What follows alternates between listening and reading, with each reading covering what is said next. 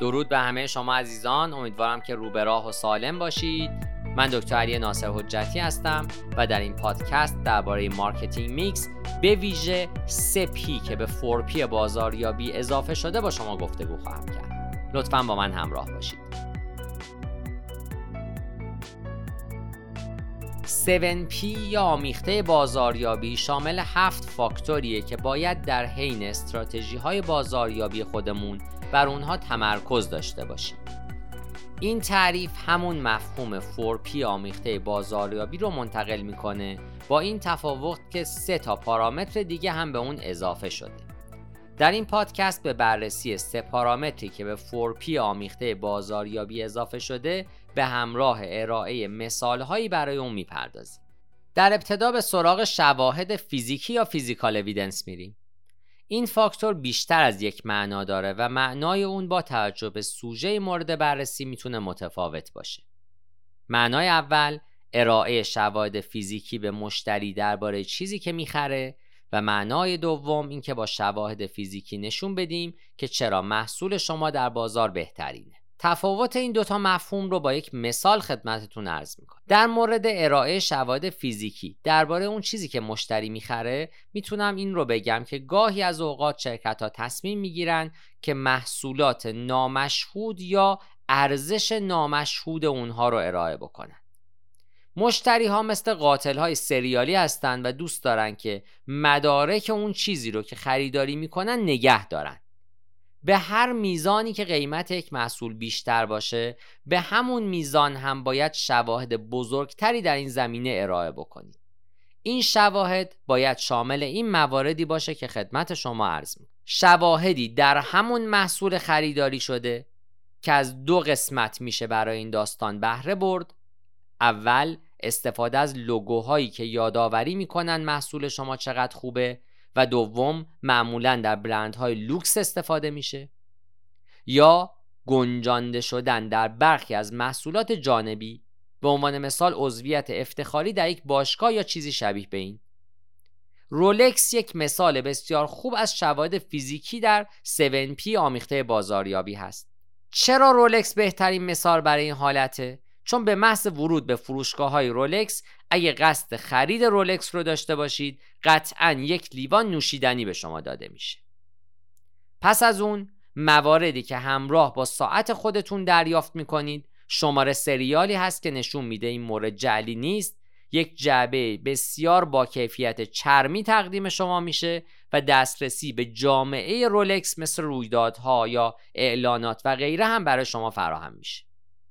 ساعت شما دارای طراحی قابل شناساییه. بنابراین ساعتی که می‌خرید عموم افراد جامعه داشتن اون رو مترادف پولدار و مرفه بودن می‌دونن. البته این موارد این اطمینان رو شما نمیده که رولکس بهترین انتخاب فنی برای شما هست یا نه. این شواهد به شما میگه که در حال خرید کالای لوکس هستید نه چیز دیگه. ممکنه که جعبه بسیار زیبا به نظر برسه اما قیمت اون در مقایسه با ساعتی که خریدین بسیار ناچیزه. لیوان نوشیدنی که به شما داده میشه در نگاه اول ممکنه کار پیچیده‌ای به نظر برسه اما کل بطری شاید 50 دلار هم نباشه. شاید طراحی رولکس بهترین طراحی نباشه اما شما به هر حال در حال خرید یک برند معتبرین.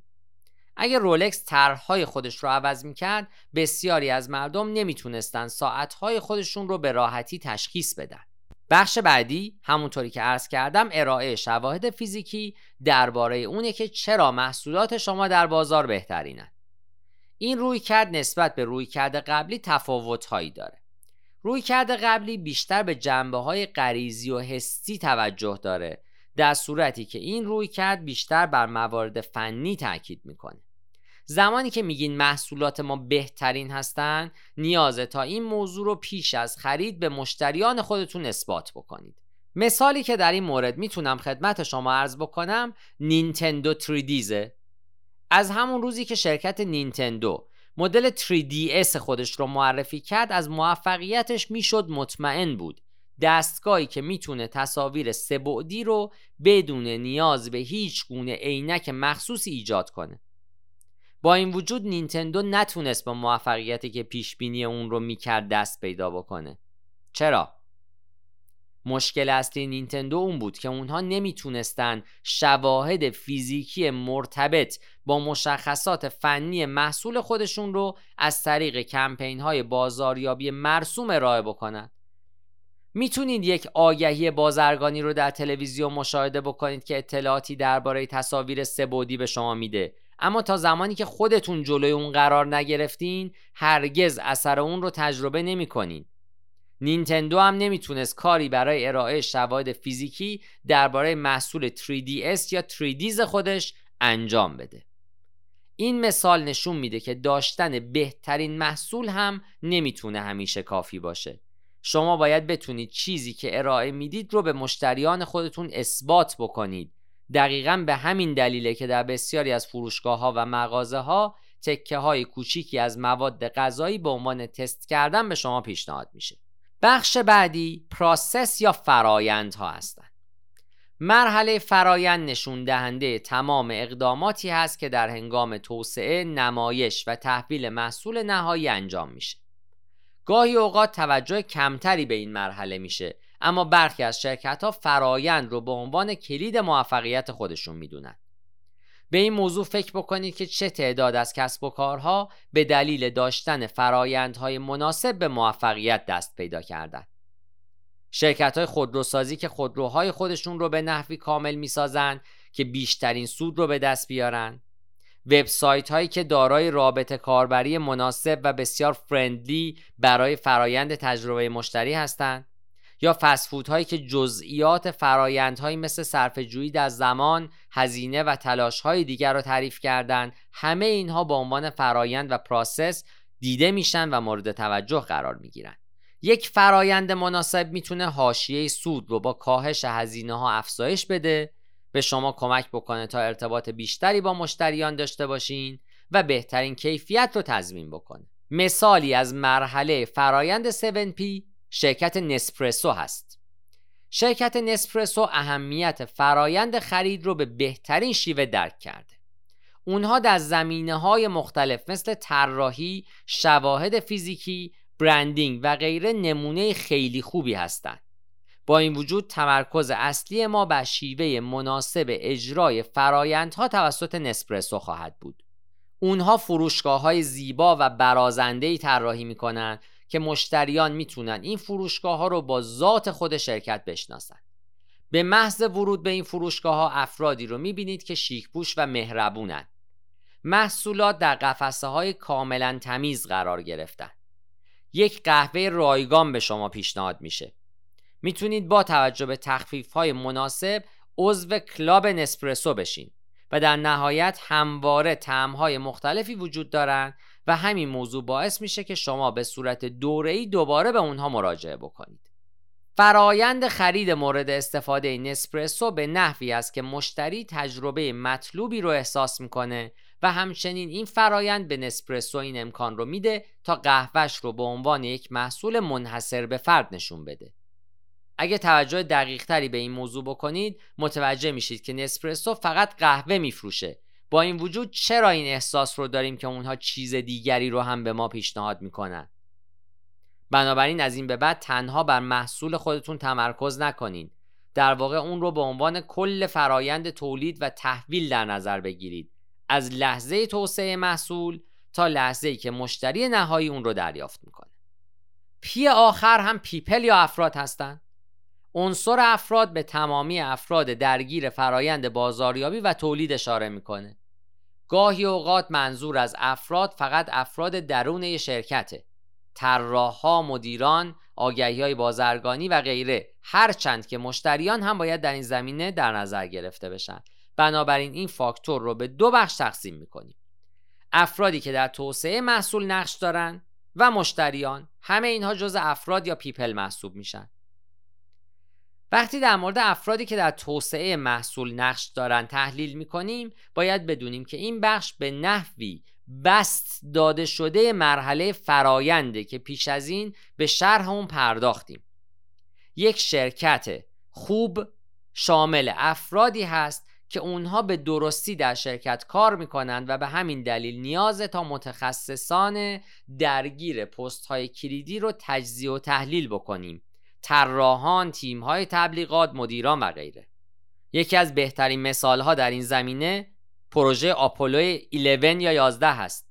نزدیک به 50 سال از زمانی که اولین انسان در طی عملیات آپولو 11 پا بر ماه گذاشته میگذره و بدون شک این موضوع یکی از بزرگترین دستاوردهای تاریخ بشریته اما اونا چجوری تونستن با تکنولوژی موجود در سال 1969 به ماه برسن اونها بهترین دانشمندان و متخصصان جهان رو در اختیار داشتن. اگه می‌خواستین این فرایند رو تکرار بکنین نیاز بود تا بهترین مغزهای دنیا رو استخدام بکنین.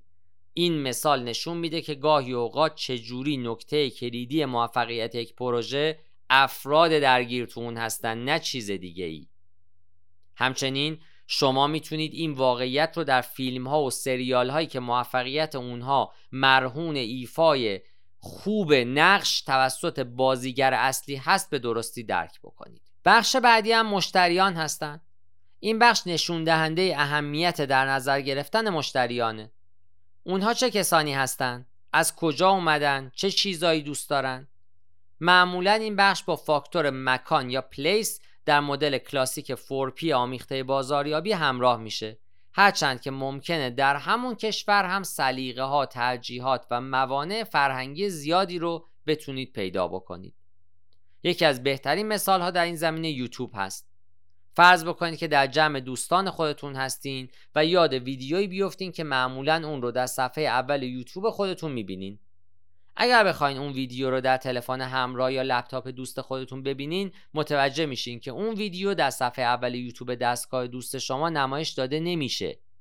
یوتیوب در واقع ویدیوها رو به صورت شخصی سازی شده به هر فرد نمایش میده و این موضوع ربطی به همشهری یا همسن بودن یا حتی داشتن پیشینه مشابه نداره. حتی ممکنه که شما و دوستانتون هر دو به یه مدرسه رفته باشین و شباهت های بسیار زیادی داشته باشین اما باز هم پیشنهادها در این زمینه بسیار متفاوت خواهد بود. در حقیقت یوتیوب تمامی ویدیوهایی رو که تا کنون دیدین و لایک کردین رو تجزیه و تحلیل می‌کنه تا بتونه محتوایی که بیشترین تناسب با شما رو داره بهتون پیشنهاد بده. دقیقا هم به همین دلیله که امروزه یوتیوب رو به عنوان پادشاه محتوا می‌شناسن. خلاصه ماجرا این که 7P آمیخته بازاریابی در واقع سیستم توسعه یافته 4P آمیخته بازاریابی یعنی product، price، place و promotion محصول، قیمت، مکان و ترویج هست و در حالت 7P موارد چهارگانه ای که در 4P وجود دارند سر جای خودش خواهد بود و سه مورد به اونها اضافه خواهد شد. اول شواهد فیزیکی. یعنی ارائه شواهد فیزیکی به مشتری درباره اون چیزی که می‌خره و یا اینکه با شواهد فیزیکی نشون بدیم که چرا محصول ما بهترینه. دو فرایند یعنی آنالیز اقداماتی که باید در هنگام توسعه نمایش و تحویل محصول به مشتری انجام بدین. و سه افراد. افرادی که در توسعه محصول نقش دارند و همچنین مشتریان. 7P آمیخته بازاریابی به شما کمک می‌کنه تا متوجه بشین که کدوم یکی از استراتژی های بازاریابی مناسب شما و مشتریان شما خواهد بود. پاینده باشید و برقرار.